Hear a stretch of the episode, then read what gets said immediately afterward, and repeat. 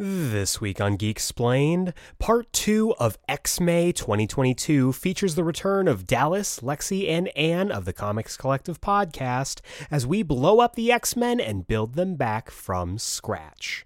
So join us as we rebuild the X Men for 2022.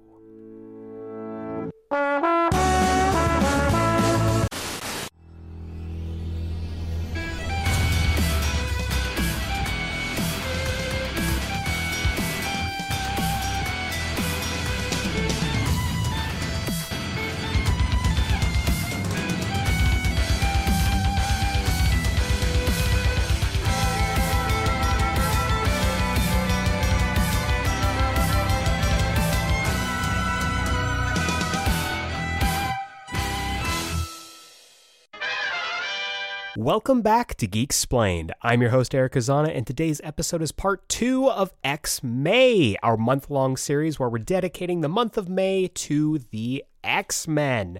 Last week, we kicked things off with Lisa and Brad Gullickson of the Comic Book Couples Counseling Podcast, where we talked about the best X couples. And this week, we're taking all those couples, all those mutants over there on Krakoa, and we are making them available to be drafted into this year's class of X Men. I'm going to be joined by Dallas, Lexi, and Anne of the Comics Collective podcast as we do what I think is going to be now an annual tradition of rebuilding the X Men team for the coming year, with the Hellfire Gala on the way and a possibly brand new team of X Men going to be coming out of that, there is no better time to discuss what our dream X Men teams would be for the upcoming season. So tune in for that after the jump. We also have, of course, this week's Comics Countdown, where I chat you up about all the comics you should be checking out. But for now, let's roll right on into our main event, the main course, the entree, if you will, as I rebuild the X Men with the comics Collective.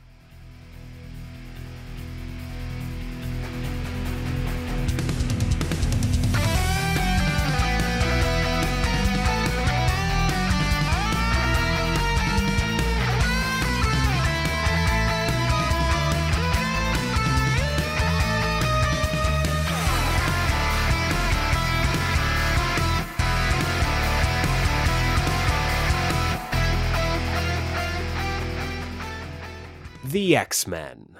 Throughout their decades of history, Marvel's Merry Mutants have been at the forefront of the time honored tradition of ever changing rosters, whether it's someone going off to be married, someone coming back because they got divorced, or someone coming from the past or the future.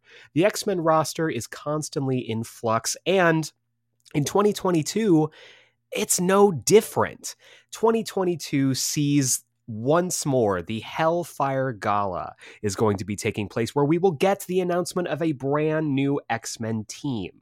What this entails, whether it's going to be blowing up the current team or whether we're just going to slot one more person on there, is yet to be seen. But before we get there, I thought it'd be fun to make this almost an annual tradition in blowing up the X Men and rebuilding them from scratch. Last year, uh, good brother and friend of the podcast, Doug from the For Every Kind of Geek YouTube channel, came on and we went balls to the wall in the middle of the X Men Vote 2021 period. Well, now we're a little late, but because this is X May, it is the appropriate time, and I am joined by the only three people who I would trust to go into a fantasy mutant draft and just completely buy out every single person we've got there. We have the amazing, the spectacular, the sensational Comics Collective, including Lexi, Dallas, and Anne. Welcome back to the podcast and welcome to X May. Hello. Thank you. Thank you. Thank you. Very Very happy happy my to name be here. first. Yeah, tag yourself. I'm amazing. uh, we are we're here. We are in X May. It is time. We have the Hellfire Gala on the way, and even though we don't know right now, at least I don't, who won that X May poll for 2022, we are going to be building some X Men rosters. Each one of us has brought our own X Men roster to build. And really, the only criteria for this was that your team has to include at least one member of that X Men vote cast, which let me do the quick rundown here for the uh, for the fans at home. I don't know how you guys feel about this, but I thought the talent pool for this year not maybe as as high profile as year one, and I don't know how to feel about that. How did you guys feel about the uh, the crop of talent for this year's X Men vote? I think personally it wasn't as high profile, but I like that a bit better. It felt more even. It felt more. It certainly felt more evenly matched. Last year, I felt like all the focus was on like Polaris from day one. True. And this year, I felt like I don't know which way it could have swung because it just felt like every character had its own little camp, and that was I thought that went by much better. I do think that Firestar is a race traitor, but other than that, I think that everyone is has an equal shot and place on the X Men. Um, we don't let the Avengers onto the X Men or Spider Man's spectacular friends. Uh, other than that, though, it was sad to see Armor offered up again as a sacrifice Oh. to. I want her to win, but she's I- gonna be like an eight-time veteran. She can be like Will Smith winning his first Oscar after like eighty performances. That's gonna be Armor. So pissed. I voted for Armor last year and this year. I'm just going to let you know that. I honestly, and I'll vote for her every single year. I'll do it. She's the Bernie Sanders of the X Men vote. She's the best choice, but she isn't gonna win. She is the only person worried about global warming on Krakoa, and I think it's really unfair that no one else is talking about it. Honestly, very true. I like there were some people that I'd never heard of before in my life, and I feel like I'm a pretty good X Men fan. I was like, "Who is Micromax?" I don't know. I don't know this man. Every Uh, single one of them was new to me. I was wondering. I was wondering. I was like, how many of these people does like she actually know None. in Not this single one. group? Yeah, but that's kind of cool. Did you see any like really really interesting ones doing your your research for this? Um, there were actually a few. Um, Armor did definitely stand out to me. I don't know if that's just because she was the first on the list or if they were just interesting anyway. Um, I also I have my pick, which I'm going to say later, Right. and then I also had Siren, which was kind of cool. Didn't know she existed. She was kind of exciting. Firestar was also exciting, but then I did also see that she like it said in her bio like has not claimed that she is blah blah blah blah blah. Like, okay, why are you on this list? Damn it, get rid of here, get out. But no, it was pretty fun. Pretty fun. I definitely went and read about every single one of them, which was kind of fun. And I think to what Anne was saying earlier, like at least this kind of gets those lesser known characters. I was like, oh, okay, let me go and check this person out so I can make an actual, you know, informed choice like everyone did, right? Everyone made an informed choice, right? I picked Red Emma Frost. Yeah. so let, let me just run this down real quick. So we have armor, the correct choice. We have avalanche. we have bling, firestar, gentle, gorgon, micromax, penance, siren, and surge.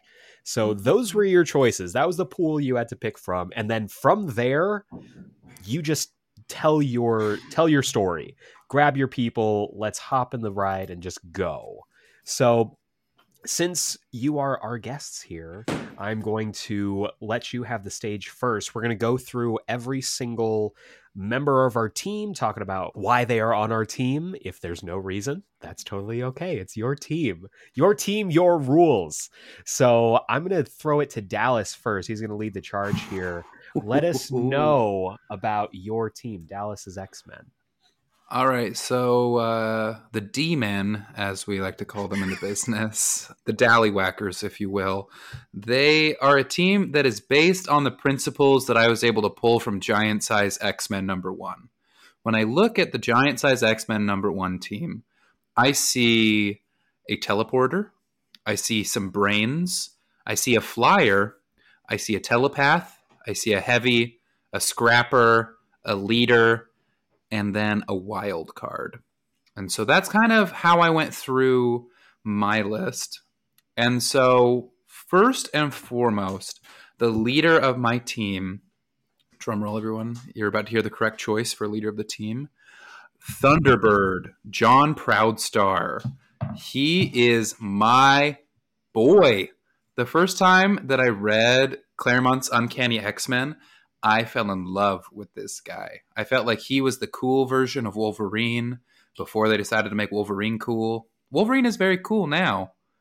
But there at the beginning, I was like, "Ah, this is the bad boy with the temper.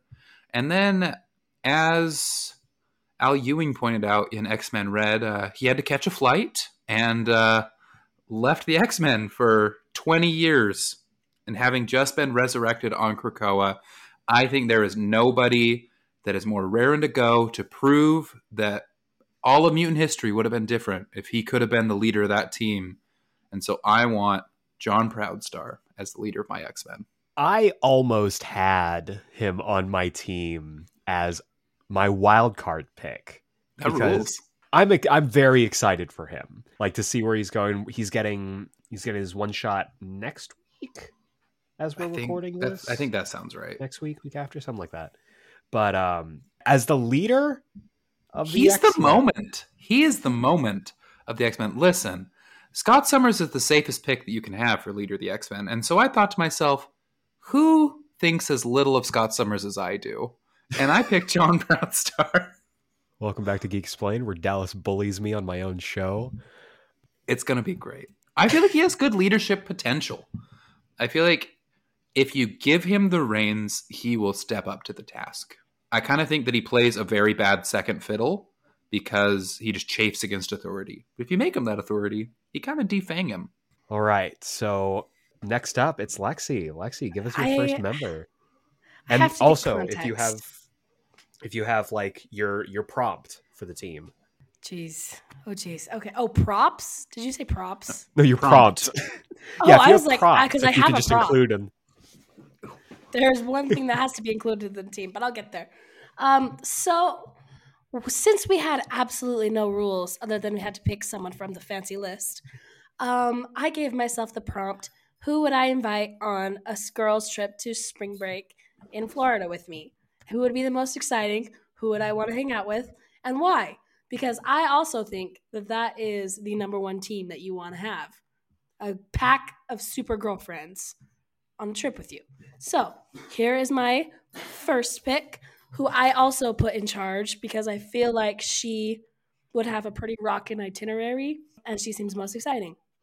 For obvious, drum roll, um, Miss Emma Frost. I feel like she would pack a mean party. Um, for obvious reasons. Yeah, thank you. thank you. Brava, brava. Bow, bow. And my obvious, I have a paper. I might post this on Twitter. Um, I said she's the queen herself. She has a taste for the finer things, Mhm. and she's badass. And I feel like she, of all people, would be able to wrangle the rest of the girls in the group. So there we go. That's my first. little. Amen. Nice. Listen, if a girl's best friend is a diamond, you have to go with Emma Frost.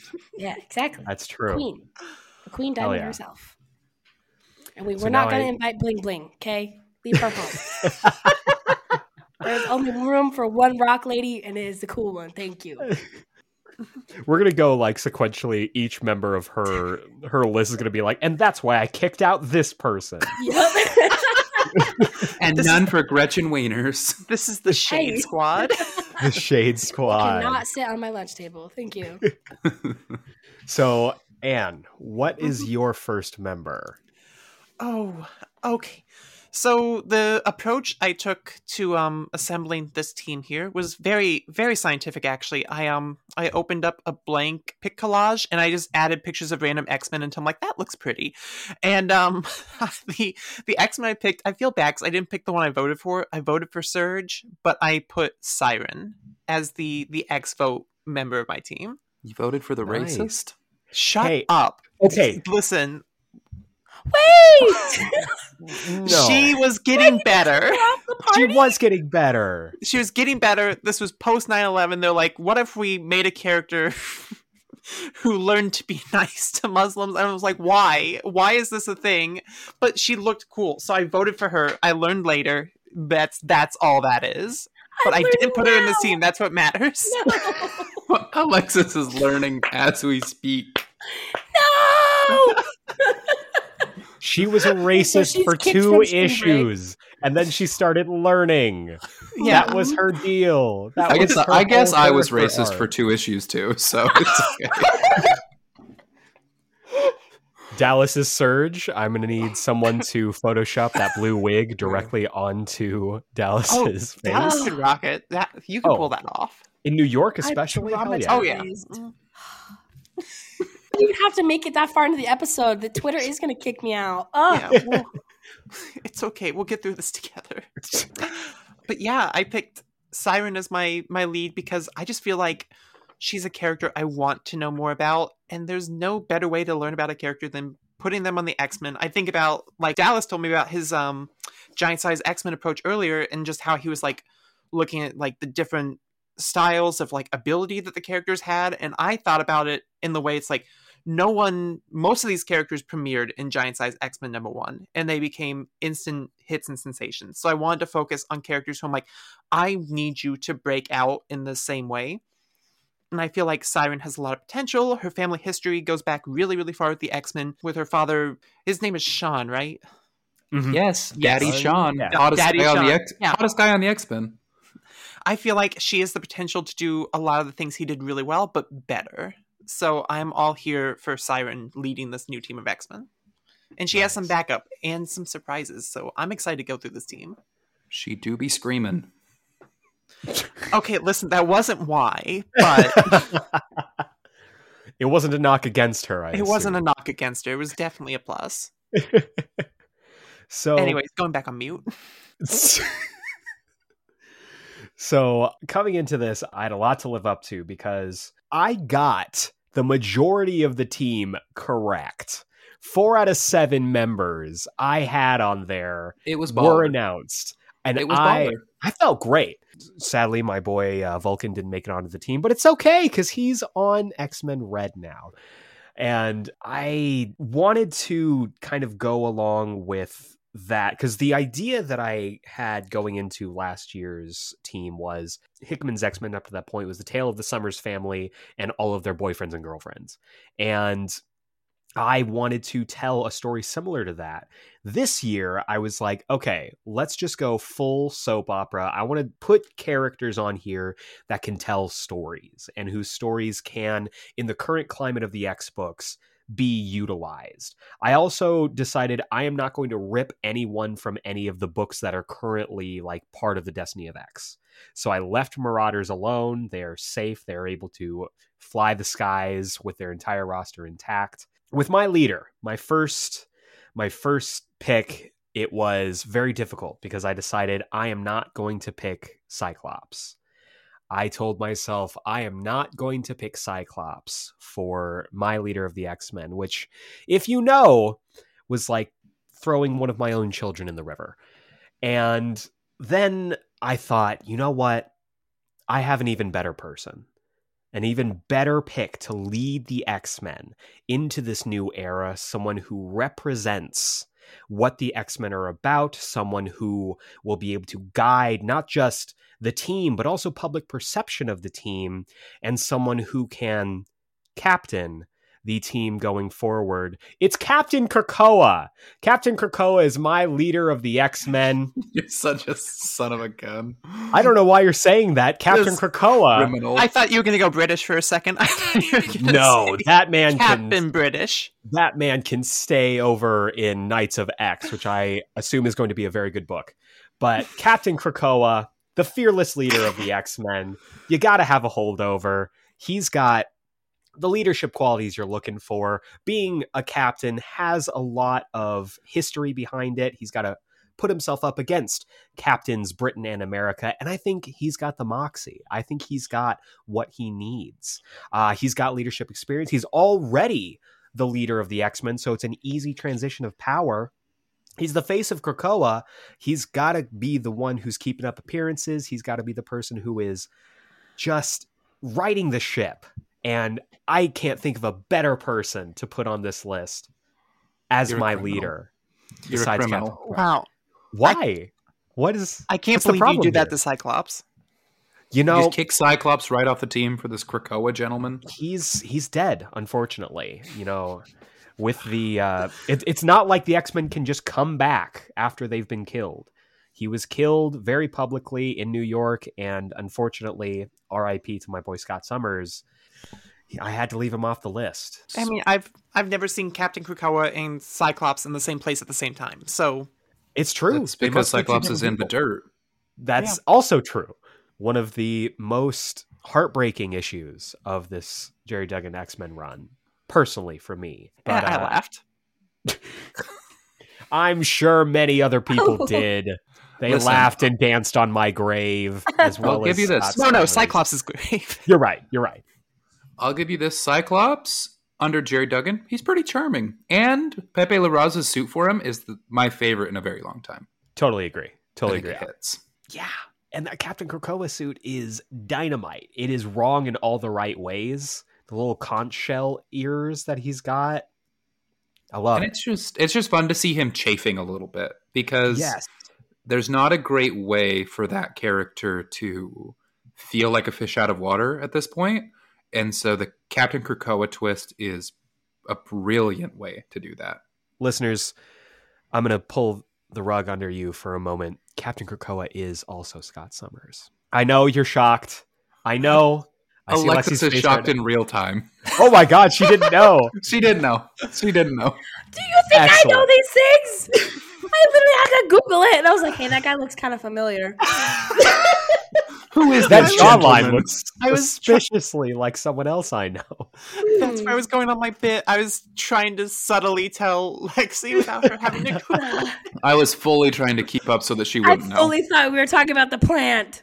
Uh, the island. Who The knows? island of Alexis is Krakoa like is the, the leader. whole of my- island. I was like, what? Why You are just we laughing? Oh man, yeah. I I thought we were all in the know. I apologize. Nope. It's better a safe bet to assume I am never in the know. Ever. But yeah, I I really like I really like the idea of Scott Summers having to be in this Captain Krakoa role. I also like in the last couple issues they've been playing with like kind of his disillusionment of the whole process and Cyclops is always at his best when he is depressed boy who doesn't know where to turn to. So I'm very excited to see where he goes and I'm raring to keep him on this team to keep that that plot line going. So that's my leader of the X-Men. Captain I'm not Summers Krakoa. I can dig it. Mhm. I can dig it. So Dallas, your next right. pick. All right, I'm gonna I'm gonna hit two slots here because they kind of go together. So for my teleporter, I'm gonna pull from what I've recently been reading. I've recently been reading all of the Utopia era X Men in preparation for our over at the Comics Collective. We're about to interview Kieron Gillen, so I had to read all of his Ah. all of his X Men, and to read his X Men, I had to read a lot of Matt Fraction's X Men first. And the standout in that f- run for me was Pixie. Pixie, for anyone that doesn't know, is a pink lady that teleports, and she has a soul dagger, and she has these crazy black eyes, and pink skin, and pink hair, and fairy wings. She's awesome. She's brilliant. And I think her being a sort of young character makes it a lot of fun. And then my true galaxy brain idea was for my telepath role. You know, you've got your classics. You've got Jean Grey. She's going to be on Eric's team, okay? You can't take that. You've got Emma. Alexis is going to pick Emma. You can't take Emma. All the other telepaths, I don't care about. Except for the two most brilliant bimbos in the entire X Men franchise. The Ladies Mastermind. Thank you. Thank you. Everyone hold the applause. Pixie's sisters, the Ladies Mastermind. The Mistresses of Illusion themselves. The twins that were supposed to be one character, but because of editorial, became twins that have illusions to trick whole cities of San Francisco into thinking they're in a hippie daydream. I think they are troublemakers. I think they are not very bright, and I think they would bring so much to my team. Can you imagine Thunderbird trying to explain to the ladies' mastermind while they have next to no clothing on what the upcoming mission is? And they're like, I don't even know what he's talking about, in it. They would be the perfect Love Island pair of dum dums on my team. I love it. It's perfect. You're welcome. And they could bully Pixie all the time as her older sisters. And she'd be like, You're not my older sisters. So I'm like, We are. We are your older sisters. You're welcome. There you go. Two slots, three people. There's so much to parse through Good God. with that. Ah. First off, I don't appreciate you calling me out on my on First my of all, pick. I also feel called out because she's definitely on my list too. Third of all, screw you. I don't appreciate being excluded. but I I think Pixie's a great pick. I Thank you. Pixie is one of those characters that, again, like a lot of the other people who are on the X Men vote, not a whole lot of people know about. So that will elevate her. And then, I mean, the ladies' mastermind. They rule. I They could not so pick out the ladies' mastermind in a lineup. That's half of the charm. you just see two people with a blank gaze in the background. They're like, "Is that Emma Frost?" And you're like, "No, not quite. Something's off." Boom, the ladies' mastermind. Oh god. I I wish listeners, I wish you could have seen our reactions as Dallas is pitching this to us. Just the abject horror as he continued along. It was incredible. It was incredible. Listen, listener, if you don't know, the lady masterminds, they're the daughter of the original mastermind, who was a giant creepo and the worst, but he is powerful enough at illusions that he was able to trick Jean Grey into thinking she just lived in like the 1600s for an extended period of time. And they both have that power. Can you imagine someone on your team just being like, and the bad guys, all of a sudden, they think they're at the gorilla park? And you're like, what's a gorilla park? And they're like, we made them believe in something called a gorilla park where there's frolicking with gorillas. Anyway, little sister Pixie, teleport us in. It's brilliant.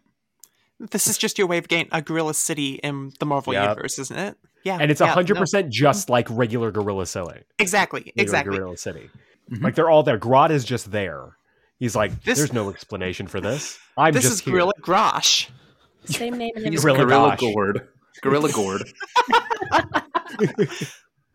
just with a honking body shape. Just Ah. the most ridiculous looking shape that you could possibly imagine on a gorilla. Rob Mm-hmm. Liefeld gorilla. Ru- yes. Bingo. Rob Liefeld Rob- loves gorillas because they have hands for feet. Beat me by two seconds. Doesn't have to draw feet on a gorilla. Look for Rob Liefeld on the Flash next year in a full in a full gorilla arc. We're doing jail ape again. Jail ape. Flash also has gorilla hand feet. But that's it, ju- it it's a design choice. It's a design choice. Lexi, what is your next pick? Well, I do have to admit my my pick from the list was Surge, mostly because I was bedazzled by her hair, and I also may have found her a girlfriend in my other characters down the line. But I am now being told that that was a bad choice. So- Hey, I It's not a live for a choice. redemption I- arc.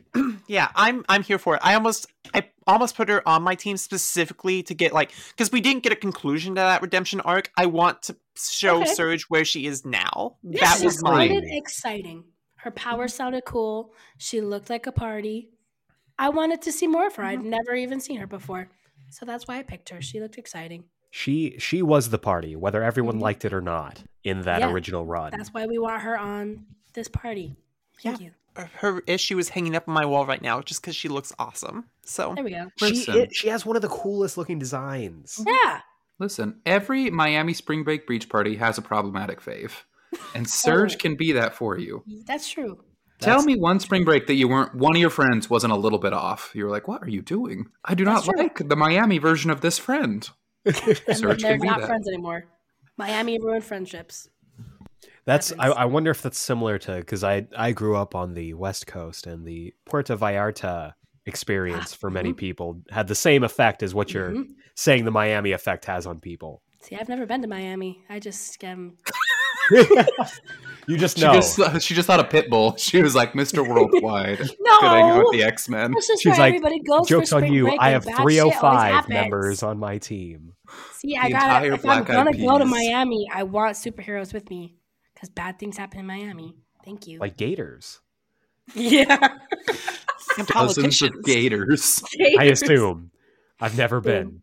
Oh gosh. It's just re- Republicans and gators as far as the eye can thing that see. popped into your head.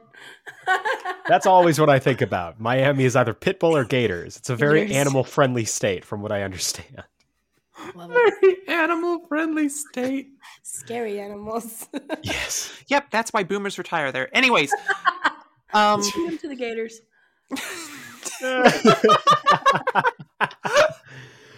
oh God. So Anne, what is your next pick? And do they also reside in Miami? they do not because they're smart. my Hey. next pick. Wait, you? I- okay, so my next pick is kind of the co-lead. She's a character who I really think deserves to be on the mainline X-Men team. She's been a mainstay in the New Mutants for, since forever. Um, my pick for the X-Men is Dani Moonstar. Love She's me. a good. She's a good She's- one. Hell She's yeah. awesome. And I think that seeing her side by side with Siryn as leaders of this team is just perfection. I think they have a really strong base. There's another like veteran. I think out of my entire roster, I only have like one mainstay big X Men vet, and I'm saving her for last. But I think these two are two that deserve this team and will make the best out of it. So my next choice though is where the fun starts. Hell yeah. The fun Well, I- started with the ladies' Same. mastermind. No. My pick is better. ah. My next one comes with props. Ooh. I'm I'm ready for some props. Say my Uh, next one comes with pets. Kinda. Did we pick the same damn person? Because I'm no, gonna we be did really not. Mad. There is there is no way you picked this person. There's Okay, not a chance in hell. Good, good. So for my my second in command is my number two, and completely subverting expectations, especially Dallas's. It's Jean Grey, Marvel Girl. I am nothing if not predictable, but I really I want Jean on this team because I want someone who can be the guiding hand of the team. I want someone who has been there, she's seen it all, she's done it all. And if anything, I think the issue, I can't remember the exact issue number, but the issue of Duggan's X Men where uh, Nightmare uh, fucked around and found out is one of my favorite Jean Grey stories in a long time. And I want more of that. I want more of Jean Grey just absolutely psychically bodying people. And I think we've got a lot of stuff that we haven't done with her yet. There was the whole, with all the uproar of her having her Marvel Girl costume, the quote that kept going around is like, Remember the last time she wore that costume? We're like, Yeah, this is the Dark Phoenix saga. We know. What was, what was your point with this? And we just, we never got anything. We never got a follow up on that. We never got a reason why that was important. But I really like her as kind of the the balance, the center of the team. I want to get stories with her finding her place when it comes to the greater like Krakoa nation because it's like, yeah, she's Jean Grey. Everyone knows Jean Grey. She's that friend that everyone's like, oh yeah, I met them that one time, and you can't really like tell anyone anything else about them. And I want more more stories for her. Also, I mean, I don't want to just go back to the well of, hey, let's do another Phoenix story, but I do think that the concept of the Phoenix with the, you know, taking into account the Krakoan era and with the resurrection protocols and with hope and all this stuff, there's a lot that you could do with her. So that's that's my that's my pick. That's my second in command. I can dig it. I really feel like we're overdue for a really good Jean story. Same. Ultimately, like the last great Jean story was the White Hot Room from 2001. Like it's been 21 years since an excellent Jean Grey story. So I think you're right to pick Jean. I think it's her year. And you're also right to think that I'm right to pick Jean Grey. So we're all on the same page here. Well, surprise. She's going to Miami, so. She's a she's a busy lady. Thank goodness there are two ladies masterminds to fill in while she's away. Ah. Ugh. Speaking of which, Knock Dallas, just let's let's get to your next pick, Dallas. All right. So when you have an X-Men team, it is essential to have your POV character. When I think of the X-Men, I think of Kitty Pryde, right? She was for me the first character. I'm not picking Kitty Pryde. I'm just talking about her. You don't have to make a face, Alexis. She is the character that I will always turn to. I will always love because she was at the heart of one of the first X-Men stories that really hit me hard. God loves, man kills. Um, but in recent years, the little scamp, the little youngin that I have been the most interested in, the character that I love the personality of, I love the perspective of, especially recently with Vita Ayala, and a character that I think can make an excellent scrapper on my team, Honey Badger, Scout. She is my little queen. I want her on the X Men, frankly. Mhm. I Yeah. don't need Laura. Hell I just need Honey Badger to be there, coming into her own, showing that she has her own identity and questioning all the authority along the way. Wolverine's number one role in Giant Size was to look at Scott and or at Ororo and be like, I don't know about all this.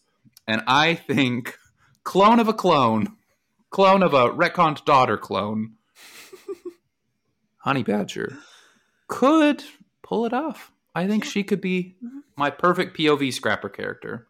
And I think she'd learn a lot from all of the other wonderful people on this team. She'd learn about mischief. Yeah. Honestly, redeemed yourself with the Lady Mastermind stuff. This is this Yeah, is pretty solid. This totally is pretty agree. dope. All right, And listen. calling her Honey Badger? Yes, please. listen. You all need to go look at the group chat. I sent you a picture of the ladies' mastermind so you Oh, can see the no. Oh, vision we saw it. with the machine guns back to back. Machine guns. They're brilliant. Imagine them teaching Honey Badger about illusions. It's brilliant. Is this a Greg Horn drawing? Uh, I'm pretty sure it's uh, Greg Land. Yeah. One of, but they're both horny Gregs. So it's yeah, that makes You're sense. not wrong. They got the same face. That's how you know it's a Greg Land picture.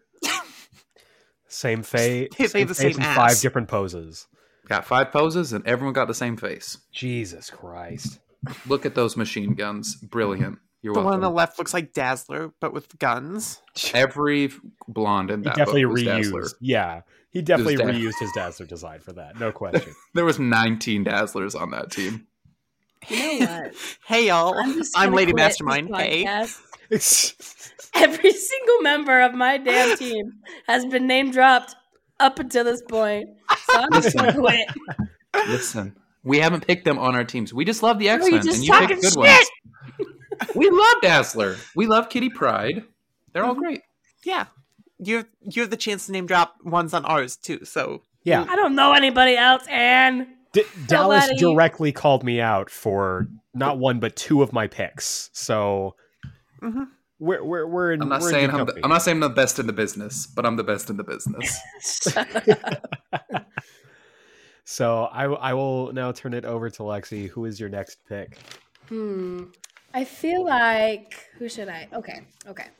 So I'm gonna say my next pick is definitely Kate Pryde because number one, she's a captain. Captains come with boats. Boats in Miami are very exciting. Party boat. And she has a little tiny flying dragon. How exciting. Boom. Enough said. boom, that yeah, you you you, you got me a dragon. She is the queen Yeah. Of dragon. the party. You had me a party boat. Party boat. Any uh-huh. team with Kate Pryde on there is going to be immediately just up three notches. Yeah, and she seems like the type of person that if you got into anything, she would be the one that you'd want to call. She'd beat some people up for you. Hundred percent. And she'd get whoever she was beating up tattooed on her knuckles before she did it too. She- It says Miami. And then just some blank, blank. And then just Like- three No, blank just- knuckles. No, they're palm trees. It just says fuck Miami. there we go. Wait, I should have asked. Are we doing? This is this a PG podcast? It's you. You are you are totally allowed. It's not It is anymore. okay. You would have fuck my am because that's all you could fit on there. Yeah, that last that's- I wouldn't fit on the on the hands. but it would make sense. Everyone would be like, "What are you saying?" It's like no, it's like a banner where she ran out of room and the eye is just really little on the corner of her pinky. Yes. Just one Yep. knuckle down. Brilliant. Oh gosh. god. So, uh, so Anne, what is your next pick? I think all of you can go home now because I've actually mastered this. I picked the best X-Men of all time. Wolverine? No, Punk. Um, let's see. Um, Storm? No, no one cares. Um, the only X-Men that has ever mattered and will ever matter is my dude, Maggot. Maggot is the absolute best. I got him on this team.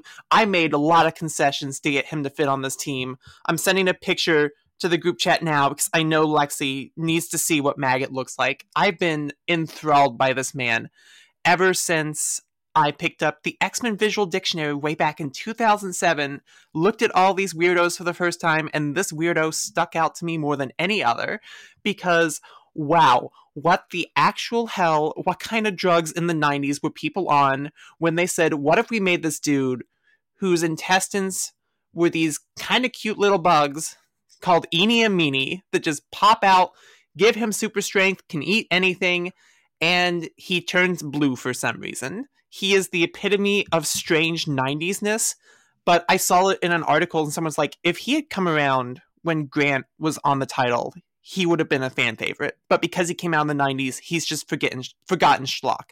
And I'm like, that that has me won over. I need to see this character actually actually succeed. So um, yeah, Maggot, best X Men ever. I will not hear a word against him. Perfection. Hundred percent, he would be a mainstay in Morrison's run if he Oh, yeah. up there. He's actually getting an action figure. I did see that. Yeah, Looks, it looks good.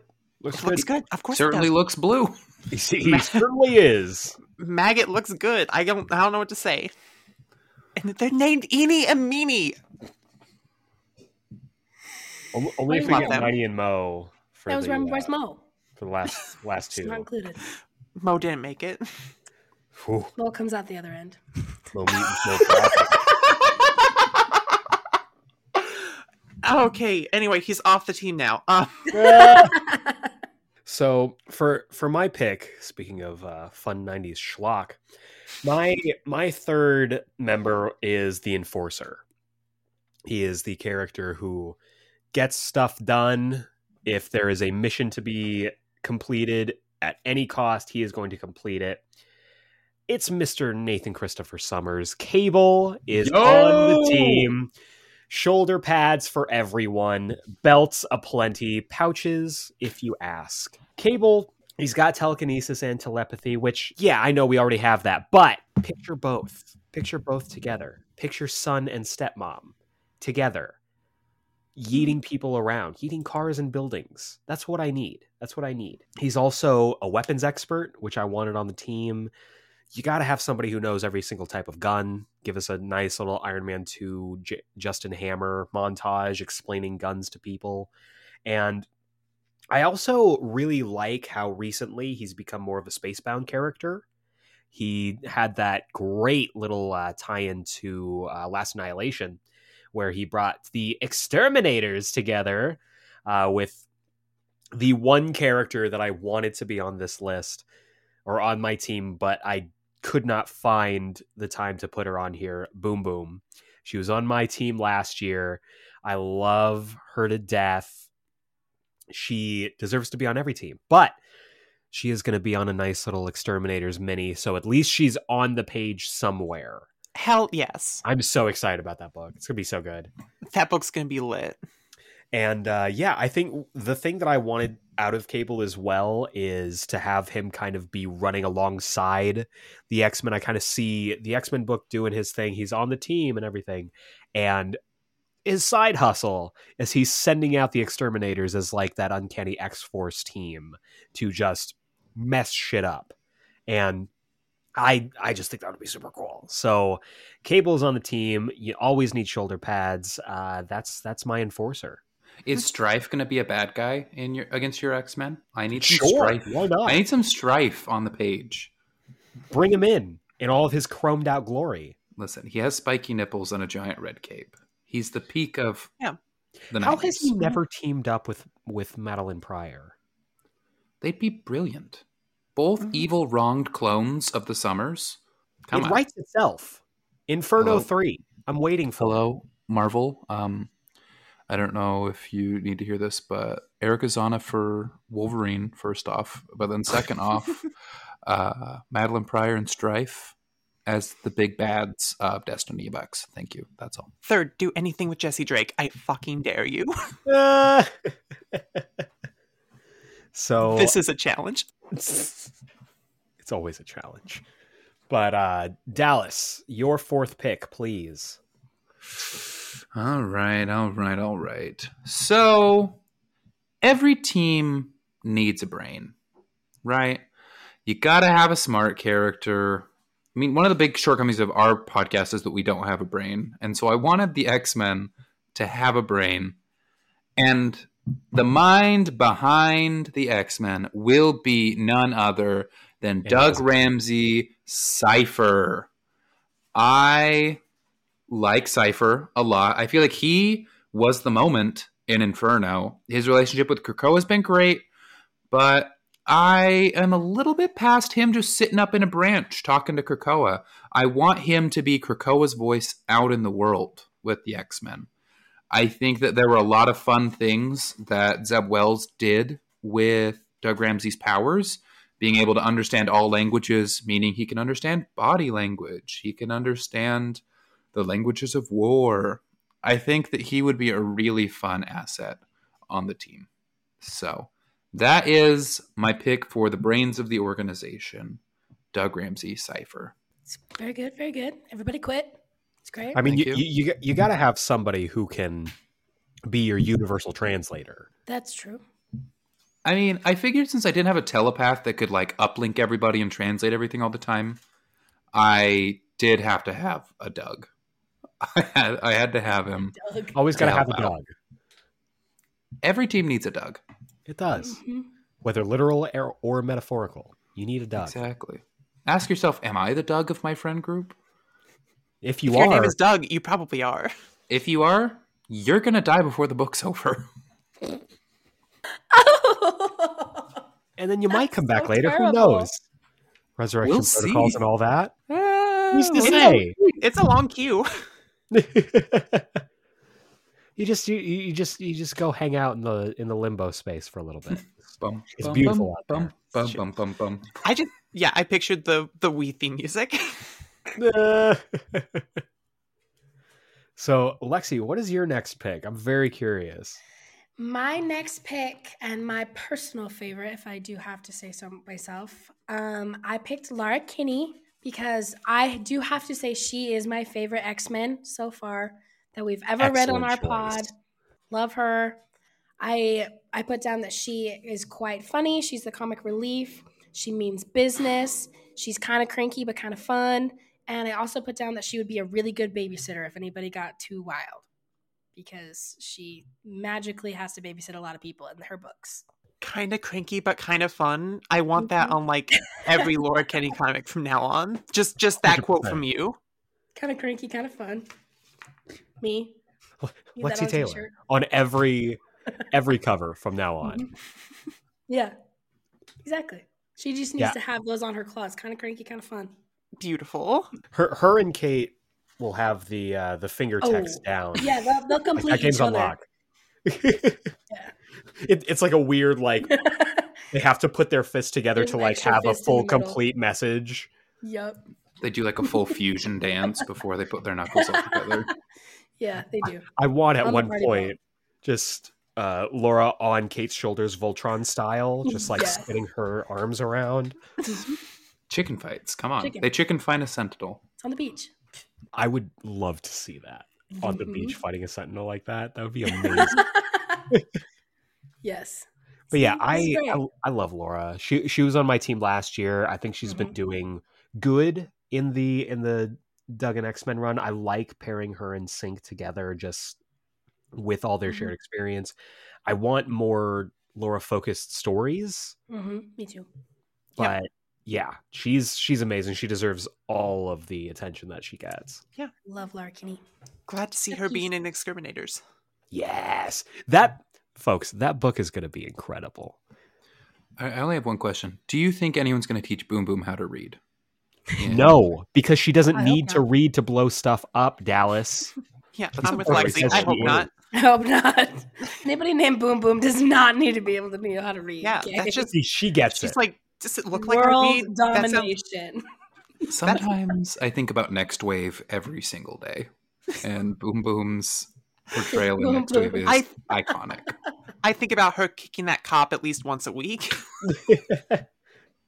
Alexis, Hey. you would love Nextwave. yeah. I I That- I'm intrigued. I, Put it I on would the list. I want to be on that episode. I'm just going to let you know. I want to be on the next wave episode. I love that book to death. Nextwave. Oh, it's so uh, good. It's got a It's so theme, good. Lexi. It's got a theme song. Nextwave has its own theme song. They literally wrote so a theme good. song for the comic book. You can listen to it on Spotify. oh gosh. Monica Rambeau. Monica Rambeau is the leader of the team, and she keeps reminding everybody that she led the Avengers at one point, and they're all like, "Sure, for sure you did," Okay. and she's like, "I really did." And they're like, "Awesome." Good for you. Boom Boom's like, "I can't that?" read." Uh, And two words: the captain. The That's all you captain. need. The captain. robot, robot man. Robot man. Mhm. Fin Fang Foom puts them in his purple pants. It's brilliant. It's great. Gosh. Read next wave, folks. That's that's what we're getting at here, listeners. And you're up. You're up. Oh, oh, how do you follow up? I, I, I, didn't bury the lead deep enough. I put Maggot up way too soon. Oh wait, no, I didn't, because the next character is just as cool. I'm going with Shark Girl because, oh my god, imagine being able to turn yourself into a were shark whenever you want. That's the coolest shit I can possibly imagine.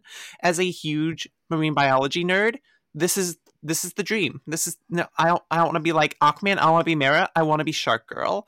I want to have a great uh, like it's like that scene from the Goblet of Fire. It's just like the shark head comes out of nowhere. This is this is her. This is an X Men. This is Wolverine. But if Wolverine got laid, this is incredible. This is. I'm just I keep looking at the picture of her because she is fantastic. She's my idol and she deserves to be everywhere. Every every little girl should be like, I want to be Shark Girl one day because that's so cool. Every team needs that slasher. Lovely. All Yeah. right, Er- Eric, are you going to apologize to me for Ladies Mastermind now, or What? what is wrong with Shark Girl? Only if you have Lava Boy. That better be next. Yeah. Only, if, only if there's an entire arc where Shark Girl has this rivalry with Jeff the Land Shark. Just- I need you to. just looks I need at you him to like, commit- Yes. I need I'm you to not commit three mommy. issues to this. Just three issues to just them Done. and their unending You're rivalry. beefing. done. A thousand times done. All right, This one now was she- done now she's strictly for slightly me. above. No, she's slightly above Ladies Mastermind. I'm sorry, Dallas. What are you? Okay, She's above. She's above. yeah, she's above, but I'm hurt that she's that low. there are two of them? Hey, that makes me feel so good because I picked a terrible person and she's beating out you two. I don't know how you hate Shark Girl, but okay, pop off. no, I. I mean, you got to have weird people on your team too, right? Yeah, That- that's We we keep Eric's like, someone keep- had to pick the bad ones. someone keeps Wasn't me and popping Eric, off. That's for sure. People pop off on the timeline about the X Men not having enough non-human passing mutants. So what's Fair wrong with the girl with the shark face? I'm so excited for Beak to be on your team too. Oh, fuck Beak. I don't care about We're Beak. gonna have the participation medal X Men. It's gonna be great. oh no! Oh, All right, wh- whoever whoever does the uh, the building the X Men for 2023, make sure that this is your. You've got a prompt now. The participation X Men. Anne's already making vile. them. So mean. just trying to make everyone forget that you did the ladies' mastermind. Illusions. You're that. You're like that kid at the party who's like, "You want to see a magic trick? I spent all night. I know close-up magic now. Let's go." I'm gonna. And all he does is just spin in circles three times. He's like, now the room is wobbly. Ooh. Illusion. imagine, imagine trying to be a bad guy when the whole room is wobbly. Forget about it. That's that's Count Vertigo's whole thing. Yeah, I mean, I'd rather have Count Vertigo than the Ladies Mastermind, man. I'm I'm sorry. So I take it you hate machine guns and breast implants. the ladies' mastermind. Hmm. Hmm. Coming at you live, X Men 2022. Okay. You might be winning me over, but I'm not saying anything else. Oh, Eric. Striking at the heart of Anne is what you're doing here. So my uh my next person is my muscle. She is the powerhouse. She is the tank. She is the moment. She is my X Men Vote 2022 pick. Armor, Hisako, Ichiki. She is the moment. You want to talk about a character who is not just qualified, she's overqualified. They liked her so much, they put her in twice. These are the editors going, guys, she is the one who should be on this team. And no one listened to me last year, and no one is probably listening to me this year because of Race Trader. But I am still fully on the armor team. Uh, she would be my POV character along with another character who I will get to later, and I'm very excited about. I love her, that her powers have both offensive and defensive options. She's now got team experience with that fun, if flawed, Secret X Men uh, one shot that I really enjoyed because, again, Boom Boom was on the team with armor. So fun. What more do you need? It was a wonderful book that not not everyone liked, and I can't understand why. But she's she's part of my youth movement. I've got some youth on my team. I don't want everyone to be eligible for machine guns and breast implants, so I want I want some personality. I want some character. So Armor is my pick. Armor is my pick. She is my muscle. she rules. A very tempered response from Dallas, which I appreciate. Yeah, I can't I can't complain. I think I know why the response might be tempered, but Armor is incredible. Been in love with her forever. Um yeah. No no complaints. You're I'm mad at the people picking like actual teams. I'm just like I just want vibes. Uh, My Lexi's is is an actual 100% vibe. Yeah, your team is an actual team so far. yeah, yeah. Your team is getting published before mine is, being a thousand percent honest. Can you imagine an actual book out of this shithole that I'm writing over here? Whew. Be exciting, man. The best 12 issue maxi that we would get out of this year, period. Cover has to be pink. Yeah. Yeah, That's no, I'd here for say. it. hmm I feel like So- with like Pepe Larraz on armor drawing duty, she would make the coolest constructs. Yes, she like would. we could really see some creative, cool armor get ups. And I feel like, Like- she's grown up enough since like the Whedon era that it'd be fun to see how her powers have leveled up sort of off the page. 100%. Like, I was, I am a Kyle Rayner guy when it comes to all of the Green Lanterns, Mm-hmm. and his constructs are the most exciting. They are the most creative. And I would love to see that approach brought over to armor and seeing her just come up with the wildest and wackiest shit. So that is that is why she is on the team. She's incredible. And I just I, I need more Asian people on my team. One Asian person on the X-Men is not enough. I need more. I I struggled in not making this an all Asian team. Maybe next year. Dallas, mean- you are up. It's, All right. it's worth a shot. It's worth a shot. It is worth a shot. I might personally, actually get onto my team at that point. Who knows? I'm Maybe she'll hoping- herself by then. I'm hoping that Logan is Asian in the MCU. That is my secret. Cross my fingers, hoping. You and me both, buddy. You and me both. I'm hoping he just doesn't show up. you Fair. and me both, Lexi. You and me both. Skip right Fair. over Logan and go right to Laura. Just it's like you don't watch the Star Wars prequels. You go straight to the good stuff. No, I didn't even watch the last one that came out. Beat you to it. So Dallas, uh, what is your next pick? All right, my X Men vote goes to none other than the breakout of the Krakoa era for me. A character I knew almost nothing about, and I was introduced to her in House of X Powers of 10. She has since demonstrated that she is like an Emma Frost with a little bit more of an edge and a real Dr. Jekyll and Mr. Hyde to her. I personally voted for Penance, Monet St. Croix. I am a huge fan of Monet. I was really excited about her role in X Corp. I was disappointed that I didn't love the book, but I still think that she is the moment. I think putting her onto the X Men would bring a lot of fun, like cattiness, and put a strong moral center to the mm-hmm. team. And I I really liked Grant Morrison's instincts in making Emma the heavy of the team, with her being able to turn to diamonds. I think it it would be fun to see a character that may not look as imposing before she activates her powers very quickly demonstrate that she's the threat once things get rolling in a fight. So I personally really like the idea of Monet as my heavy.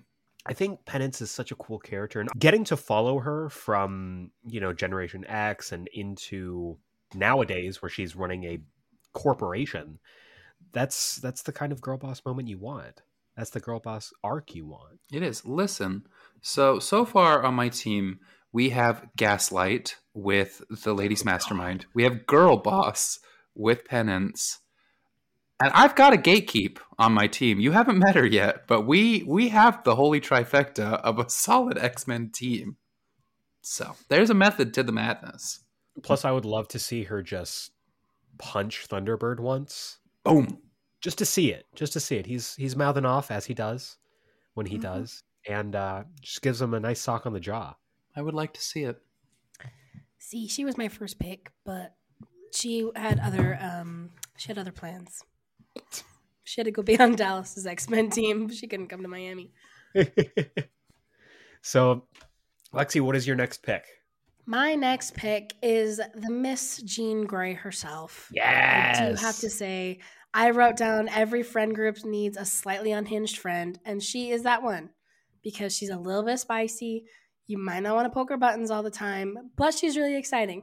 She also strikes me as a friend from high school that you like kind of kept in contact with, but didn't really, but you still invited her because you like her. So, but she ends up being a real fun, real fun time. at her high school. I I am so excited. Shameless plug. We're about to cover new X Men. I am so mm-hmm. excited for Alexis to read Jean and Emma and how catty they are. Oh, oh yeah. So I was going to say, having Let's go. both Jean and Emma on your Yeah. team, that is It's a spicy It's meatball. Emma's party. Yeah. It's Emma's party. She invited Jean. Hmm. it's very big of her. I don't believe she would do that for a second, but that's very that. big of her. Love that. Sh- She would invite her just so she could be having a psychic affair with her husband behind her back. Alexis Keep it- laughs, not knowing that that's a real storyline. Oh, I know that's a real storyline. You've sent me pictures of it. Um, What? it's on his Twitter. It's on his Twitter. I know it is. I've seen it. Uh, but no, keep your friends close and your enemies even closer. I like to it. And then like leave them in the ocean. It's, it's that classic, like, oh, weren't there more of you when you guys No, left? Not at all. No. Mm, no. You'd You figure with with her being life life incarnate, she'd be okay. Nah.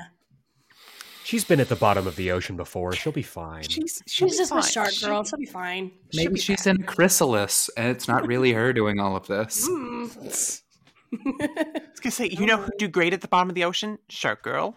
yeah, they're hanging out. It's because Shark Girl wasn't invited to the party.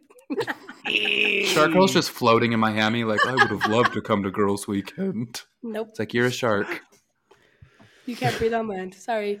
Gosh, the X Men are about beating prejudices, y'all, and you're out here discriminating, Me and girl- I'll have none of it. This is Girl Boss Weekend. How is a shark not a boss? Lexi has drawn the line in the sand. Shark Girl has not crossed the line to girl boss territory, apparently. Mm-mm. What is girl? What is Shark Girl's side hustle? Selling seashells? No. No. LuLaRoe only. Thank you. Next. She sheds her teeth and turns them into necklaces? Perhaps. cool. It hasn't taken off no. yet. Hey, she's gonna start selling more stuff on her Etsy store. You just wait. You're Listen, puka shells are this close to coming back. talking a lot of shit about someone who could tear your face open. just, just saying. Didn't Just, she? just saying. All I'm saying, a couple miles from shore, I'm fine. True.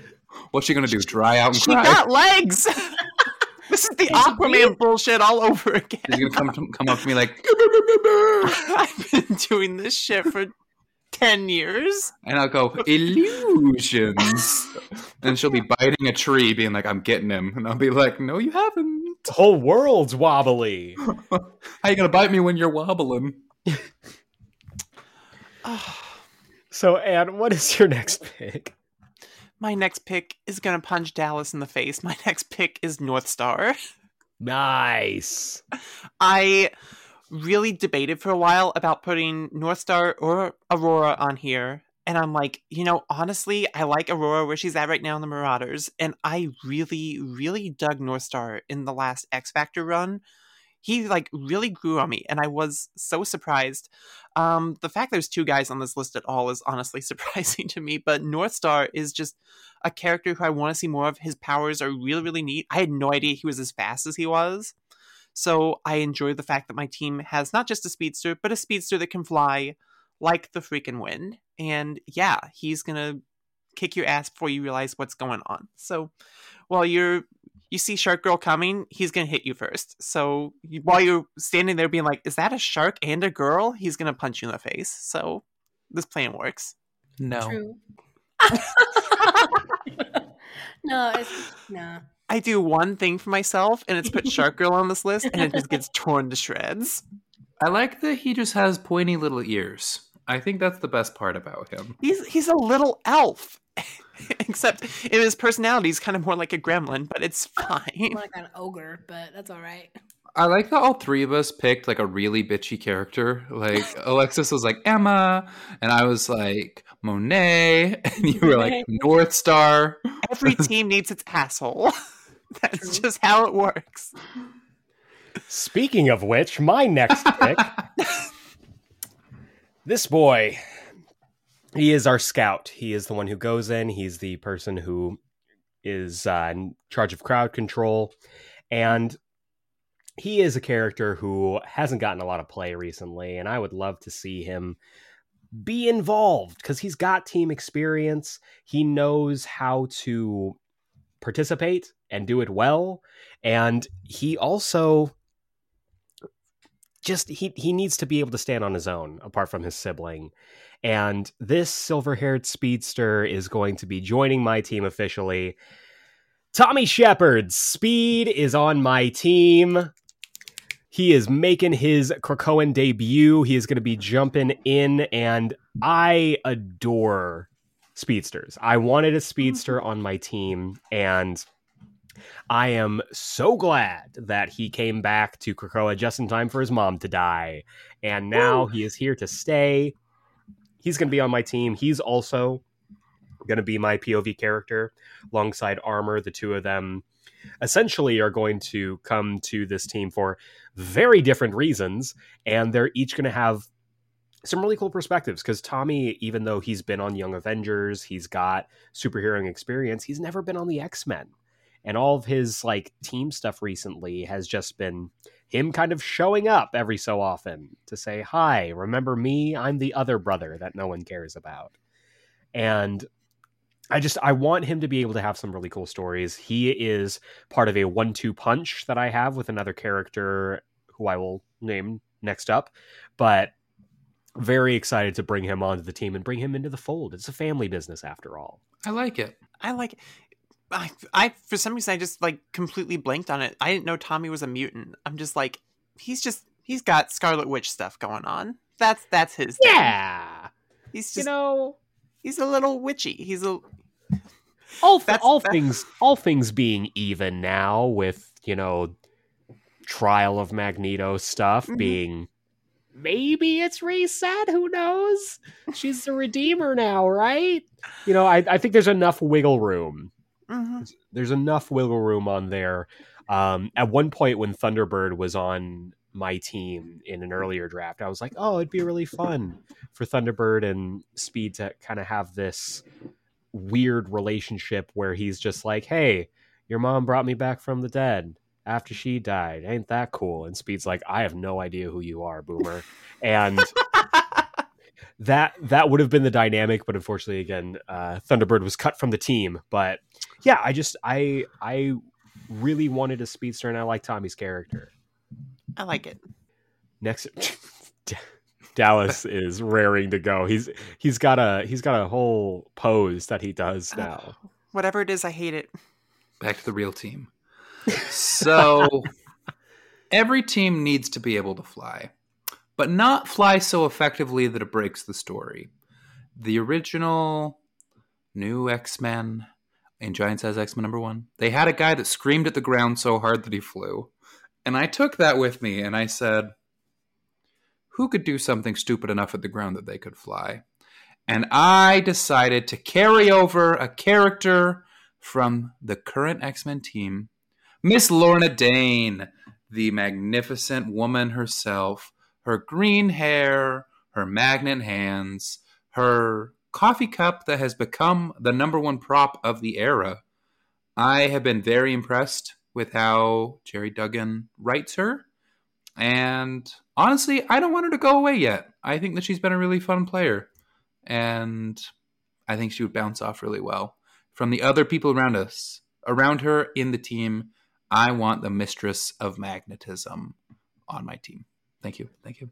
She is the X Men's it girl in this run right now, Mm-hmm. and I I'm I'm kind of surprised that Lexi didn't put her on her team. I feel like you would. She existed. Say Lexi didn't, but someone did. and I'm so mad. We were doing Ah. so well. We were doing so well. And then there's this rare, rare moment where Dallas has taste and just like just comes out of nowhere. Listen, I would like to see her hang out with the ladies' mastermind and be the good example muting. for Pixie. The uh. good example for Pixie. It's brilliant. Oh, there is a lot of girl bosses on your team. I realize there are only two boys, and that's That's the way the X Men needs to be. You know what? that we agree. wrong. You're not wrong. right? I have one guy on mine. Don't know how he weaseled in there. just, just get to Miami. It's like, what? Wait, where the hell did you come from? Who's this man? And he's like, Sounds hey, like a beach. I'm carrying the bags. Yeah. It's true. It's true. I hope it's Proud Star. Anyway, I don't even know that All right, is. so, so Lexi, what is what is your next pick? My next pick brought to me by a Twitter user that I probably should have screenshotted the name of, but I forgot. So if you are that Twitter user, you know who you are. Um, I picked Dazzler because I never in my life have been more dazzled by a character in my entire life. What a woman! What a woman! She sings, she dances, she roller skates. Jesus, she roller skates. Um, she can convert sound into light beams. So, you know, we have a girl made out of diamonds and someone that can make light beams. Disco ball. Disco ball on that boat. Lex, you're gonna get to read her origin in the Dark Phoenix saga Oh, this hell month. yeah. Hell yeah. Hell yeah. Anyone that can roller skate has my respect because I have tried many times. I even tried to learn to flirt with a guy that could roller skate, and I did not do well. Can't do it. So, respect. Living vicariously through Dazzler, I Mm-hmm. I can Yep. sympathize. Everyone wants to be Dazzler cool. at one point. Mm-hmm. Very dazzling. Yeah, you are. The more that you fill out this team, the more I'm like, that would be a fun party boss. Like Isn't that's Great. incredible, incredible. So I like to think that Dazzler's music sounds like Dua Lipa's music, right? Like Oh, that's as someone who that's what went to that plays in my head. Yes. Now, now that I'm actually like listening to Dua Lipa's music recently, I'm like, oh yeah, yeah. that woman. Side note: I am in a very happy straight relationship, but I would leave in 2.5 seconds if Dua Lipa even looked at me the right way. So, queen, queen, Dula Peep, love her. Dua Lipa. God, Right. if I had a nickel for every time one of the Taylors expressed queer hints, I would be so rich. We're Anyways, just getting second hand from Anne. honestly, yeah, not so honest, that's the gay agenda. I just I stay long enough, and it just rubs off. We got a sprinkle. Little, little bit Just of enough. Just enough. Just a soupçon. Just a, You- hmm. You look just enough at pictures of six-year-old Dallas, and you're like, really? He married a mm-hmm. woman? fancy. I Interesting. lived that, and it's Good- true. good for him. Well, that's fun. This guy, the one who recommended Orville Peck to me. Oh, okay, cool. Orville Peck The rules. one that wore overalls in high school in Layton, Utah. Hmm. Whoa. I look good in my mm-hmm. overalls. You did, Overalls rule. but it was a hmm. little progressive for Layton. They were like, Dad, come on, he ain't even wearing them to the field. Dang, he don't even have boots on. What the hell? Where are his pipe boots? Bang bang bang bang bang bang bada bang bang bang bang bang bang bang bang bang bang bang bang bang bang. So, Anne, what is your next pick? my next pick because um already I I I outed Polaris because I had to, so I have exactly three characters left, and the last two go together really really well. Um, so I'm gonna save them for last, and I'm gonna go ahead and talk about the character who I want to see the most of, and that's Mercury.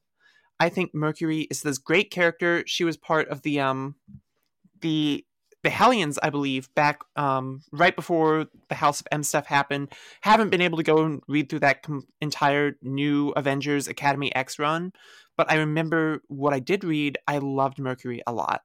I think she has a really cool power. I love people with like these weird shape shifting, like plastic man abilities, and I think that she just has an awesome design. She's really shiny, and that's cool. And yeah, I just think she's a she's a badass, and she's like my self insert for this team. So we're gonna roll with it. Nice. I'm I'm not super familiar with that Academy X run either, but I love me some Hellions. Oh yeah, Love me some mm-hmm. Hellions. Hellion actually almost made it onto onto my team. He was this close. oh he's so good. He's so cool. He's so cool. I need to reread that Mhm. again sometime. But yeah, great pick. Great pick. I love you. also the color the colors that you're Yeah. playing with in your team. It's very Mhm. visually exciting. Good. That's that comes from the pick crew, or not pick crew, but the the collage, because I had to make sure that everyone was at least visually distinctive. So Nice. All right. So my next pick, he is my wild card.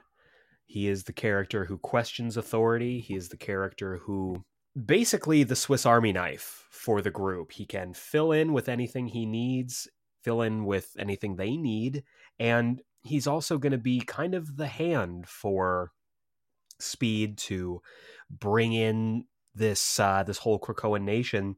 It's Prodigy. David Allen is my wild card pick. I also adored him in the X Factor run. He was wonderful in that book, and Prodigy's just great, man. I just I, I like his powers. He's basically if Taskmaster was actually a good character, and I I really dig what he does. I I like the fact that he not only picks up um, the physical attributes, but also you know he's psychomimetic is his is his ability, and he's also as Dallas mentioned before, he's our smart guy. He's our one and only brain cell on my team, and I am very excited to bring him on. So I also think that it would be really cool to have him again questioning authority, uh, trying to bring out more of that investigative uh, side of the X Men.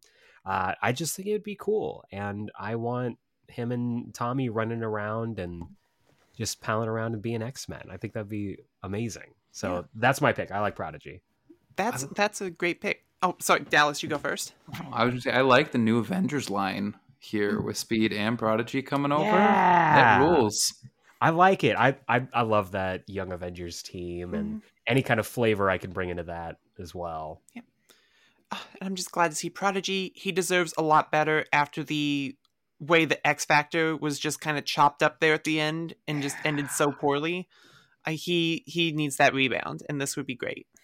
Yeah, that the, the one like positive out of that book ending when I was like, oh, now I can bring all these kids over to my team.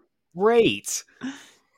They're a good time. I feel like he would have a really good push and pull with Captain Krakoa.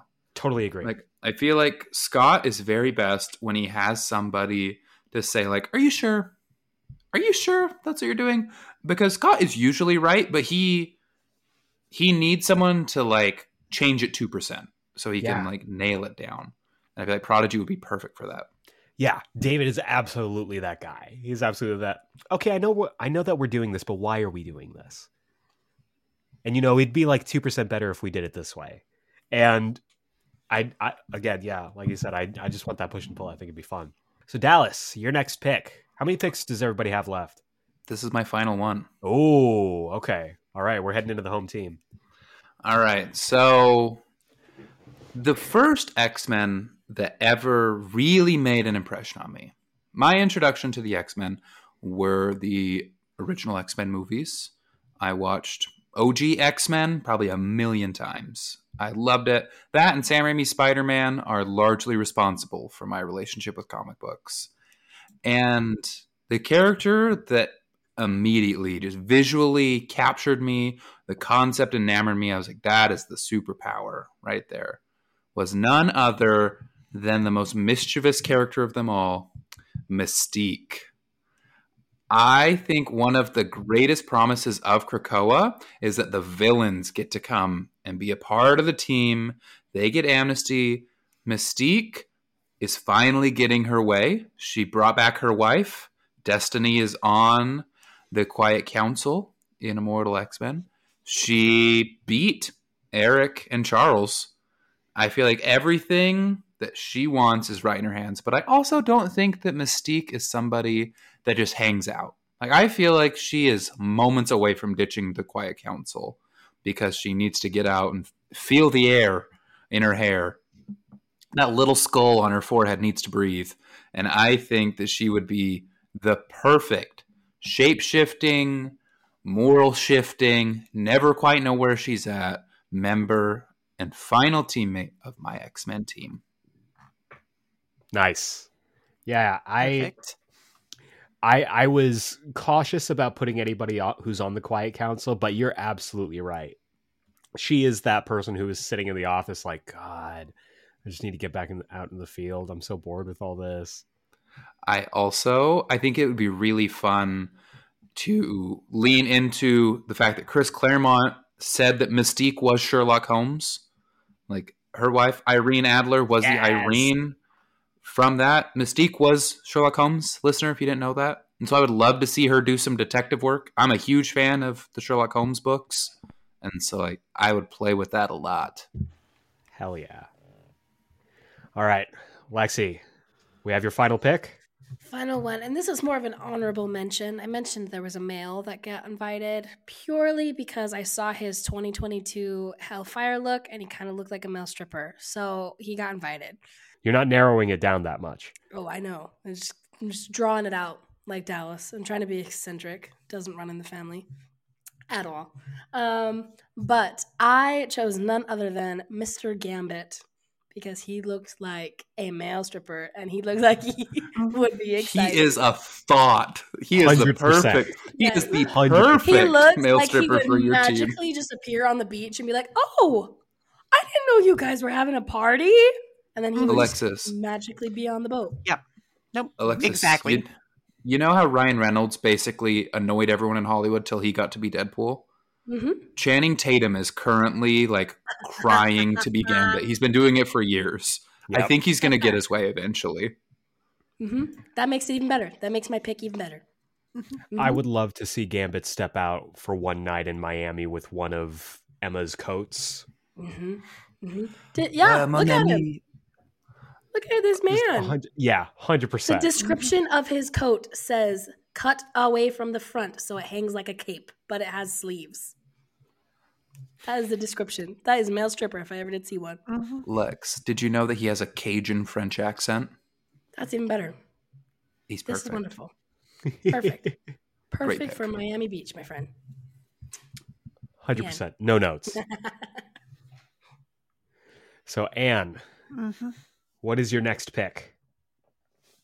So, my next pick is two characters because one needs the other to keep her in check. And going off what Dallas was just talking about, one of the interesting things about the Krakoa era is giving amnesty to previous villains and just getting to see characters act in ways we normally wouldn't get to see them act.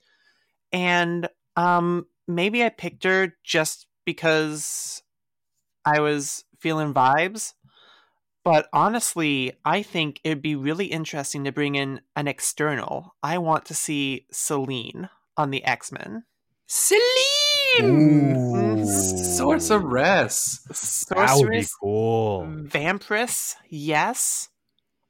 I she scares me in good ways and bad ways, and I want to see her. That there's a reason this team needs a Polaris. There's a reason this team needs a Siryn and Dani Moonstar and a um.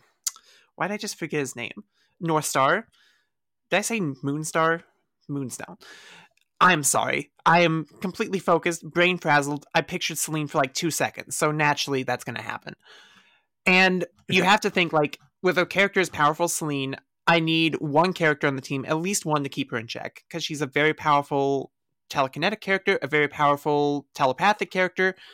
She can drain your life force. So I thought, what better character to keep the leash on her, to keep an eye on her, than one who doesn't have any life force to drain? I'm pulling Dead Girl onto the X Men, and she is solely responsible for making sure Selene does not start shit. And this is the perfect chance for Dead Girl to get out of that um, little niche of the Marvel universe that she exists in right now. The X-Statix just kind of exist in that that Peter Milligan little area and don't really leave it, except for Doop. And I think that's a shame because I think Dead Girl is amazing and she deserves more recognition. So that's just my little one-two punch there at the end.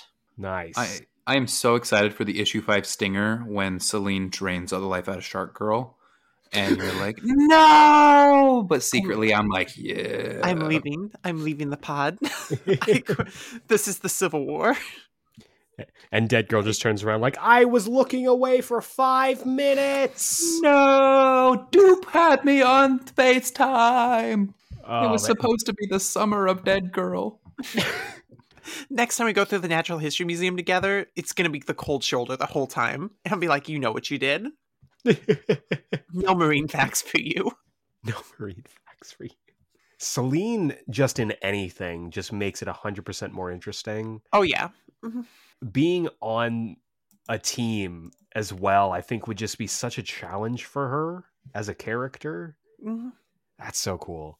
Uh, so my next pick, uh, this is a character who's near and dear to my heart. She is the heart of the team. Uh, it's Jubilee. Jubilation Lee is going to be on this team. I love her to death. As a '90s kid, Jubilee was my X Man. She was the character that I introduced, what that I introed into the X Men with. Um, her powers: lumikinetic explosive light blasting is the official term. Love that. I Love just it. I just always called it, you know, Sparky Boom Booms. That's that's what she does. Bombs. Got fireworks. Glitter bombs, fireworks. But she is arguably the most well traveled of my entire team. She's been everywhere. She's seen everybody. Everybody loves Jubilee. Everybody likes her. She would essentially be kind of my my connection to everybody. She's the Nightwing for my group, where everybody's like, "Yeah, yeah, I fuck with Jubilee. She's great." She is the character who I would see also as kind of a backup leader. Scott would, unbeknownst to her, being like, "Yeah, you should uh, you should take a point on this one. Just see what happens. Just see what happens. No big deal." And he would be secretly training her up to be the leader to step in if anything ever happened to him. So I love Jubilee. I love her powers. I think bringing her onto the team now that she's been a mom is also she can bring that great mom energy that every team needs in some form or another. And I mean, as far as I understand, Shogo's still a dragon palling around with the Knights of X. So what is an empty nester to do? She's going to go out and start being part of the biggest team in the land. So Jubilee is my pick. I love that. I call my dog that. Nice. Jubilee. Jubilee. Oh, she's a great name. now. Mhm, she's gonna bark at me now. Absolutely classic. She's brilliant. Great choice. Thank you.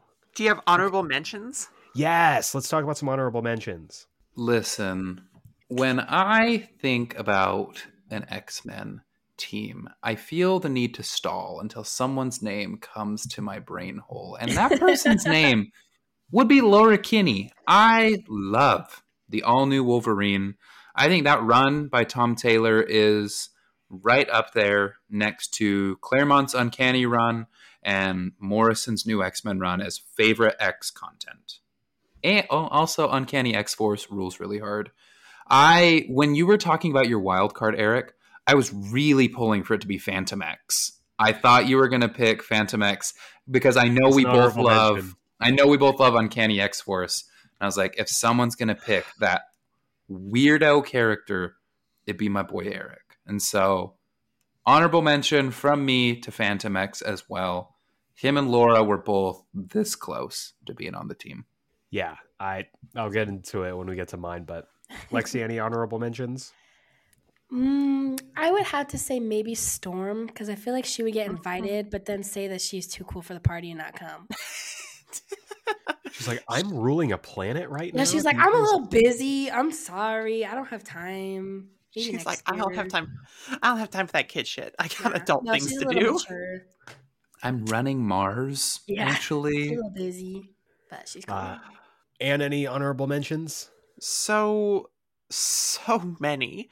This is picking X Men, especially when you're trying to pick like X Men. You feel like don't get the spotlight as as much as they should. Is just like an endless feast, and you can never decide what you want to fit on your plate. Um, Dust was definitely considered very, very heavily. Um, the two, I kept thinking I really wanted to give some spotlight to the two, um, to Petra and to Sway, both of the characters from that lost X Men team the Vulcan belonged to. That I think they're back now, and I want to see more from them because I think they're both interesting characters, and I want to explore the trauma of what happens when you join the X Men and then die on your first mission. What is that like? Because we got Darwin got to have that spotlight. We obviously saw the toll it took on Vulcan. So I want to see what these two are thinking and if they can come back from that.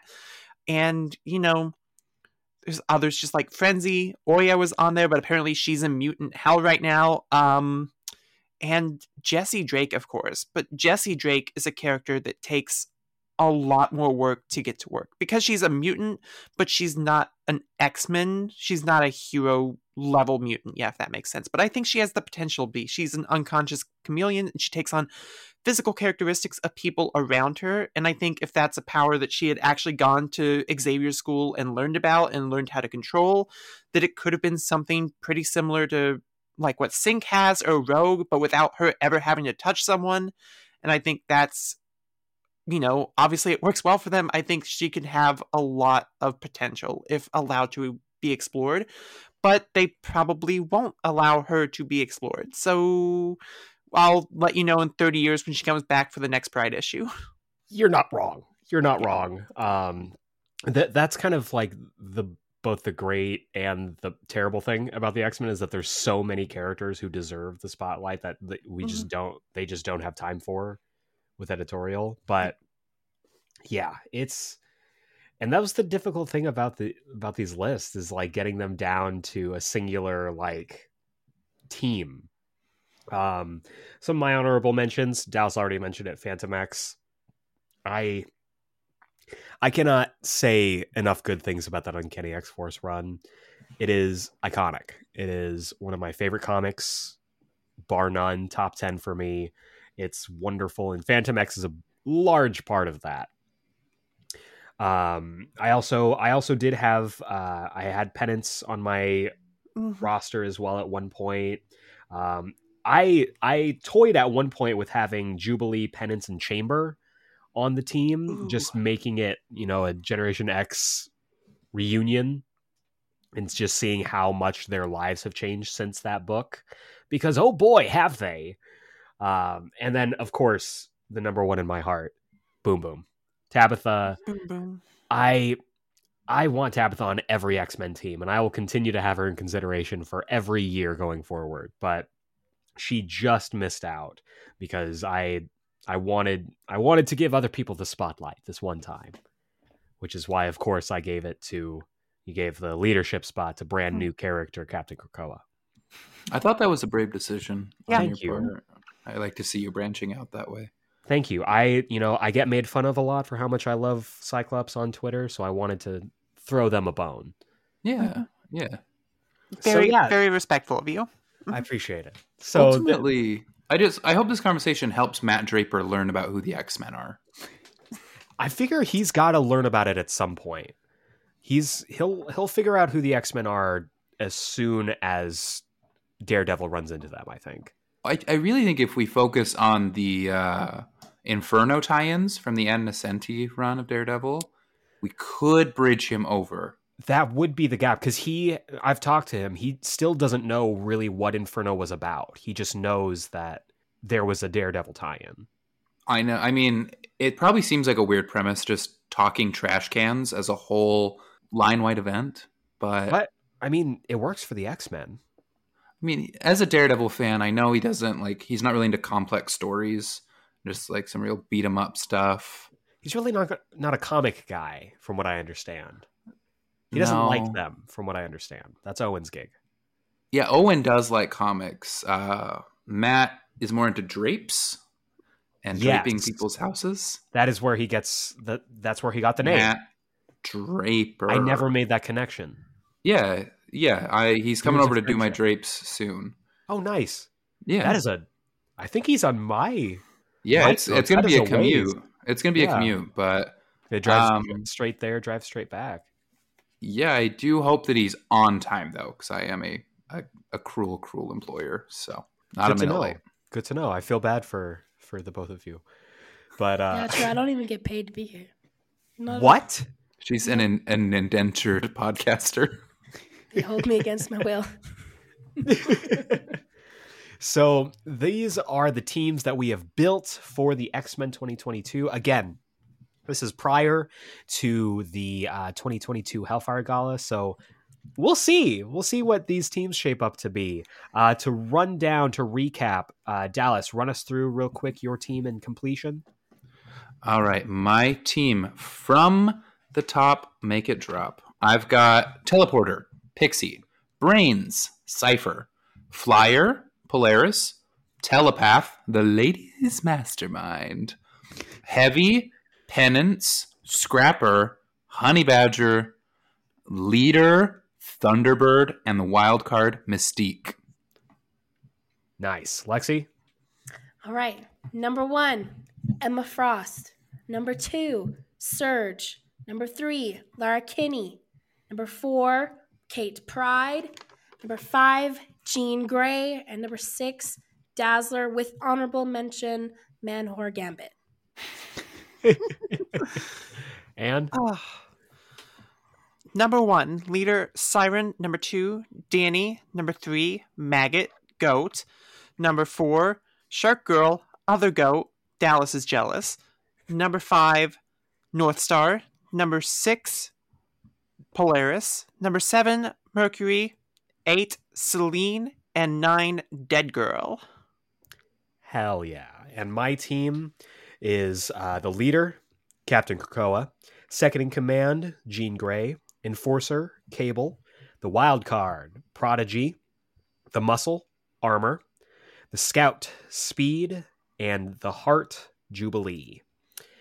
So these are our teams. These are our teams, listeners. If you have a team that you would like to uh, share with us, feel free to do so. Twitter is, as we're recording this, in flux. So better uh, better get your X Men picks in while it's still the Wild West.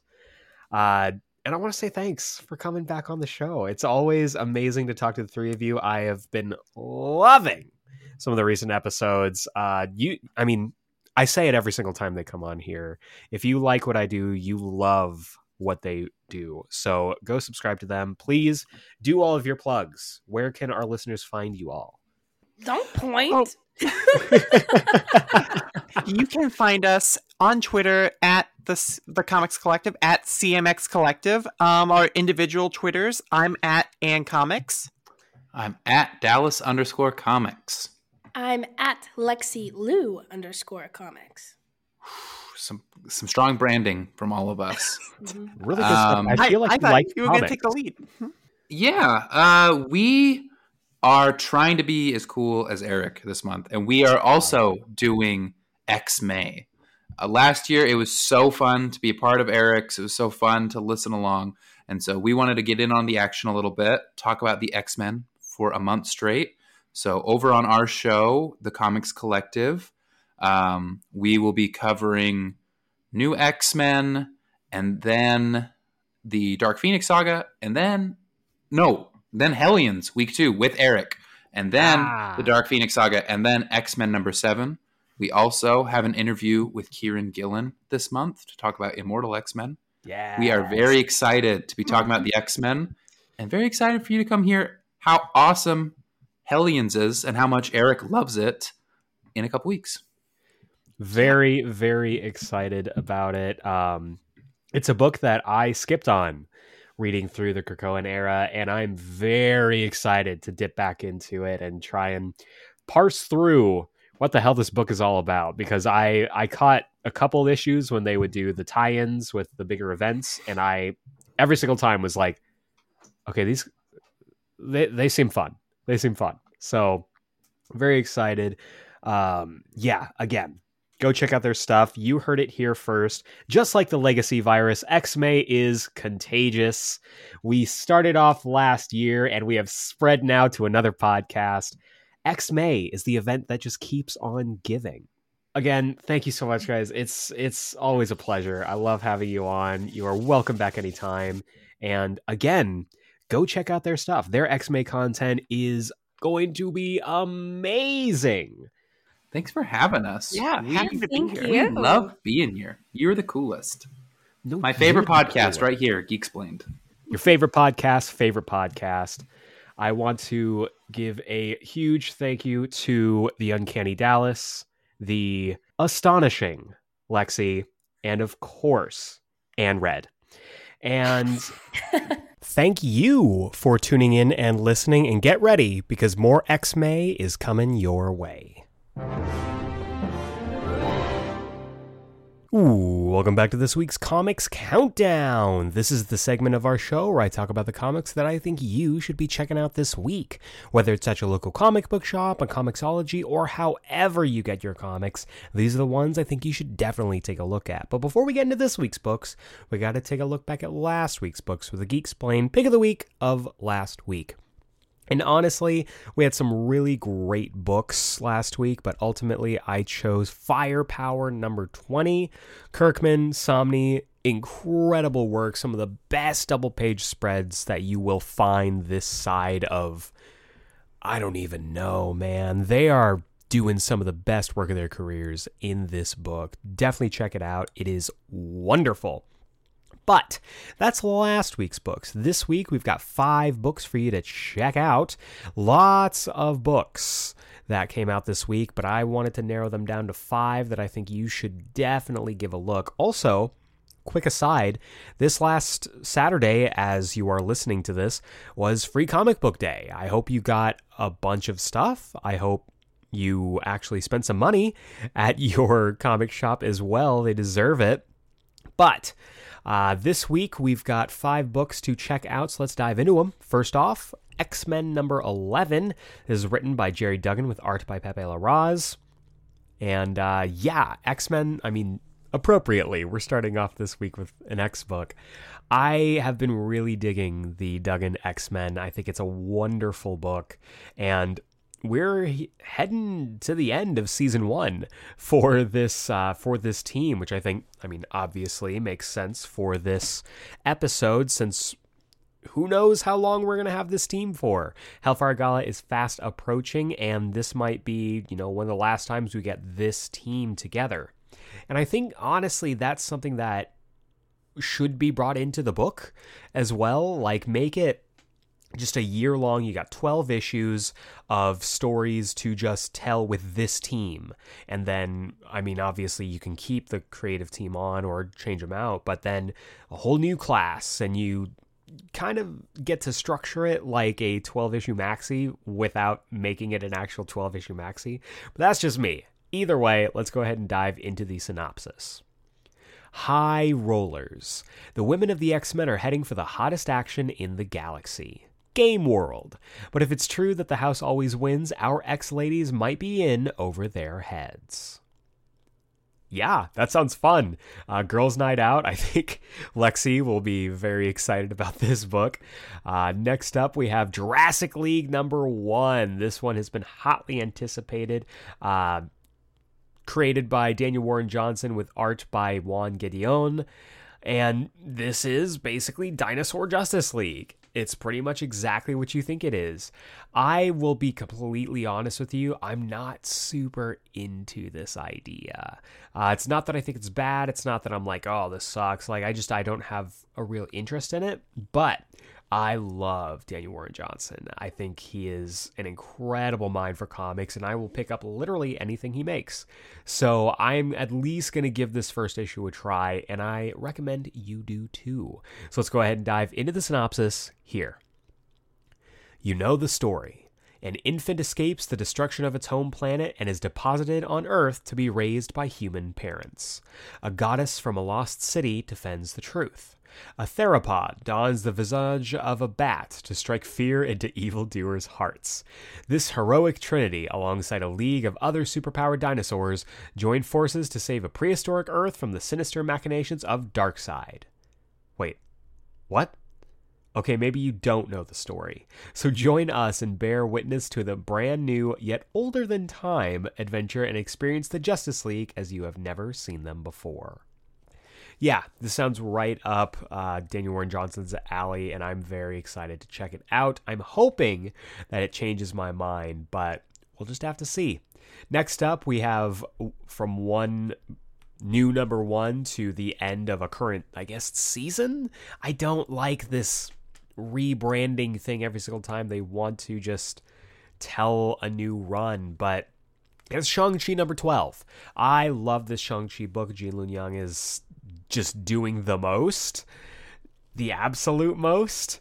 And the art by Marcus To is incredible. And this is this is a strange one because this is issue 12.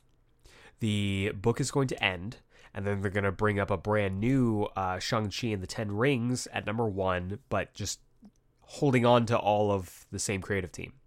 So again, I don't like this whole gotta go into a brand new title and renumbering just because we want to take the book in a different direction. But I have faith in this creative team. I love Shang-Chi. So let's just dive into the synopsis. Blood and Monsters finale. The power of the Ten Rings unleashed. Earth is under attack from Shang-Chi's grandfather and the forces of Ta Lo. To save his world, Shang-Chi must succumb to his late father's wishes and inherit the ten deadly rings. But will he be able to wield its power, or will its temptations be too much? Yeah, I'm excited that they're kind of dipping into the idea of the rings as a corrupting force because I don't believe these are the same as the Mandarin's rings. I can't even remember the last time we've seen the Mandarin, to be completely honest with you. But with Shang-Chi and the Ten Rings being a big deal in the MCU and comics always trying to get those casual fans to come on in, uh, this makes sense. I am again hopeful and i have i i have confidence in this creative team to do right by the story that they've been telling. Next up speaking of a great story that they've been telling uh, superman son of kal-el number 11 written by tom taylor art by cian tormey. And i mean this book rules right? It's so good. I've just been loving every single issue of this. Jonathan kent i gotta say He's doing his papa proud. I absolutely adore this book. I can't wait to pick this up. Let's go ahead and dive into the synopsis here. The Right Path. Jonathan Kent has faced many challenges in his life as both Superman and a super son. But what will the first son of the last son of Krypton do in the face of metahuman bombs? Jon faces a deadly decision, and Lex Luthor's alliance with President Bendix deepens in this penultimate chapter of the Rising Saga. So, this sounds like a big old uh, climax for me. I'm excited about this. I am a little worried about this uh, metahuman suicide bomber story, but I have faith in this team. It's been so good so far. Tom Taylor writes a hell of a Superman, always has, and I can't wait to pick this up every single month that it comes out. So this is a must get from me. But the big book of the week, the book I think you should absolutely be picking up is, of course, Captain America: Symbol of Truth number one, written by Tochi Onyebuchi with art by R.B. Silva it's the Sam Wilson Captain America book, y'all. I've been waiting for this.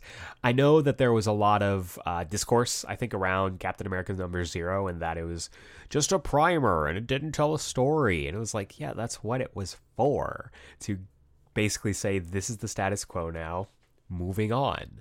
And I am very excited about this new era of Sam Wilson as Captain America. People can say what they want about, oh, he's not my Captain America, or oh, he's just going to be the second Captain America. But at this point, he's Captain America. That's just what it is. You can disagree, that's fine. Everyone's entitled to their opinion, but the book says Captain America, and it shows Sam Wilson on the cover. He's Captain America. Just as the swordsman is now Iron Fist. He is Iron Fist. He's on the cover. He's the Iron Fist. Like, I I don't know. I don't want to get into it because I'm going to go on a rant for a while, but Captain America Symbol of Truth, number one, very excited. Let's dive into the synopsis here. Homeland, Part 1. Captain America soars again. Sam Wilson picks up the shield once more and enters a world of trouble.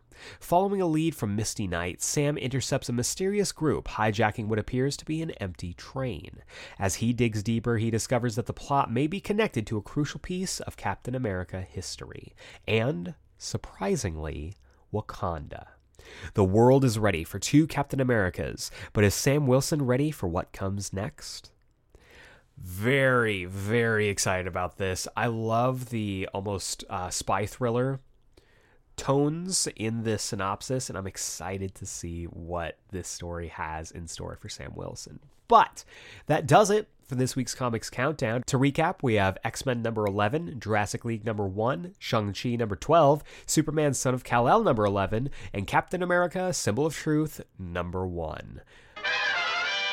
And that is going to bring us to the wrap up. If this is your first time joining us on the Geek Explain podcast and you like what I do here, feel free to subscribe on the podcasting platform of your choice and give us a rating and review honestly, ratings, reviews, and especially subscriptions really do help me out, really helps the podcast out in this weird podcasting algorithm space, and it gets us out and into the orbit of listeners just like you. We drop new episodes every single Wednesday, and word of mouth really does work wonders. So feel free to like, share, retweet, tell all your friends about how you, much you like the podcast. I really do appreciate it. And if you give us a five star rating and review on iTunes, Apple Podcasts, whatever you want to call it, I will will read your review here live on the podcast. You can write whatever you want. I will be forced to read it. As long as you give me the five stars, go wild. And you'll be able to join the likes of our Red 13, including Seafire ND, Josh from Panels to Pixels, Matt Draper, Burrito Man 88, Doug from For Every Kind of Geek, Don Swanson, That Guy Brian, Mouth Dork, Dallas Meeks, Amazing Spider Fan, Alok and AZ, Sass, and Jedi Jesse 20. I want to say a huge thank you to all of these fine folks for their reviews, and I cannot wait wait to hear yours.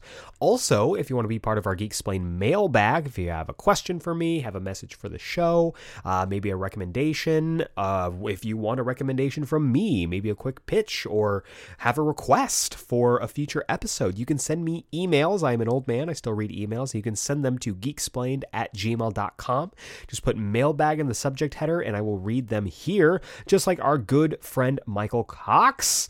Uh, always good to hear from him. He's a good brother, long time listener as well. Uh, Michael writes, Happy Xmas, Eric. Happy Xmas, and also with you.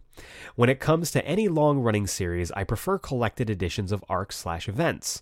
With the reign of X, it seems Marvel has been rolling the collected issues out in a much slower fashion than Dawn of X. That being said, it hasn't stopped me from picking up the Hellfire Gala and Inferno hardcovers, even if the trade paperbacks haven't reached those events yet. My question is can the Gala and Inferno events be read back to back, or will I be missing out on important developments that occurred between these two events? Is there or if there are any specific issues I should be aware of, which ones are they? As always, love the pod of the book club. Y'all do a great job. Thank you so much, Mike. Um, yes, obviously the Reign of X rollout has been kind of strange. I think they, you know, the big pivot that they had with Hickman leaving the line has kind of sent them into a tizzy, but they are still pumping out some great stuff. When it comes to between the Hellfire Gala and Inferno, that was such a whirlwind of a time because we found out right after the uh, the events of Hellfire Gala. Oh yeah, Hickman's leaving. So everything was kind of topsy turvy. We didn't know what books were relevant, what books weren't. The ones that I would recommend, um, because I believe Hickman wraps up his role in, uh, or before the Hellfire Gala. I might be wrong on that, but I believe he does. So really the only thing that I would recommend, and I know that some people are going to be like, nah, is uh, Trial of Magneto. Hellfire Gala leads directly into the Trial of Magneto because there is an event that happens there that obviously has some weight and some bearing, even though it really hasn't been picked up on as a plot point since then. Uh, I would recommend it. I like the story a lot. It's not everybody's cup of tea, but Trial of Magneto I thought was great, and it sells kind of where Magneto's head is at going into Inferno. Um, really, besides that, a lot of books did end. So anything that you have already been like following, um, on not on this podcast, but on the podcast of our wonderful guests this week, uh, Dallas, Ann, and Lexi, the Comics Collective podcast. I'm going to be going over there to talk Hellions, which I for some reason didn't read during its run during the initial uh, Dawn of X and Reign of X eras. I would check it out. A lot of books did end up ending, which kind of sucks. But if you are looking strictly for important developments between uh, Hellfire Gala and Inferno, I would honestly say just the Trial of Magneto. If you're looking for major events, if you're looking for more uh, story beats, I believe the Duggan X Men series did start pretty instantly after the uh, the Hellfire Gala, so I would pick that up. I would check that out. Otherwise, I think it's a pretty th- pretty straightforward line from uh, from Hellfire Gala to Trial of Magneto to Inferno. So those are the ones I think you should pick up. But I mean, honestly, there's a bunch of books that I would, of course, recommend. Um, obviously marauders is fantastic and that kind of leads into a lot of the choices that are made both during inferno and after inferno. And i think that any characters any characters who were plucked from other books and were you know slotted into either the quiet council for immortal x-men or x-men red which is uh, you know the new mars book that Storm is kind of taking the lead on, and Magneto does go from Inferno into X Men Red. I would recommend those. So, again, Marauders. um, but yeah, honestly, it's it's just a big. I would say 2021 was a big jump from you know you go Ten of Swords, if anyone wants to be completely confused, but also kind of have the through line for the events. Uh, House of X Powers a 10, Ten of Swords, Hellfire Gala, Trial of Magneto into Inferno is a five act story that may be leaving out a lot of details, but I do think is worth the read. I just honestly reread Ten of Swords and I loved it. I loved it just as much as I did the first time. So reread that if you haven't in a while. But yeah, to answer your question in the most long winded way possible, I think just Trial of Magneto. If you go Hellfire Gala, Trial of Magneto, Inferno, you should be in good shape.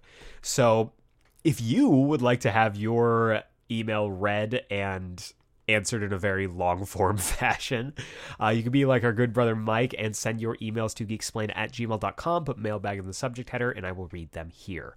Also, if you want to keep up to date with the podcast, uh, participate in poll- polls that decide future episodes, get announcements for the podcast, or maybe you just want to shoot the shit with me on the latest geeky news, you can follow us on the socials Instagram and Twitter at GeekSplainedPod. That's at GeekSplainedPod. And finally, we do a book club. If you didn't know, every single Friday, I, alongside my amazing friends Malcolm Russell Nelson and Jacob Brown, are going through every single issue of every single volume of Ultimate Spider Man. We just wrapped up volume 18, which was the end of Mark Bagley's time on the book.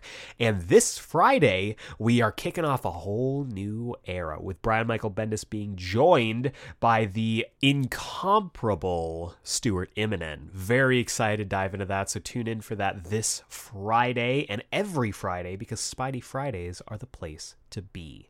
But that wraps up this week's episode. I want to say once again a huge thank you to Dallas Ann and Lexi from the Comics Collective podcast for guesting on this week. And the buck doesn't stop there. The excitement, the X May fever does not stop here. Head on over to their podcast, The Comics Collective, available wherever you find podcasts for their episode on Hellions featuring me.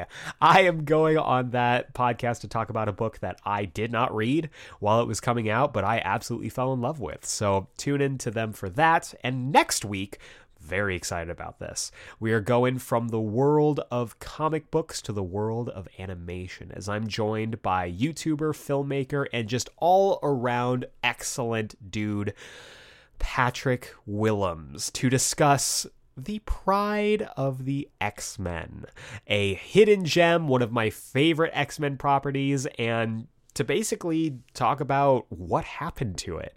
So tune in for that next week, same geek time, same geek channel. But for now, for Geeksplained, this is Eric Azana. Thank you so much for listening. Stay safe, and we will see you next time.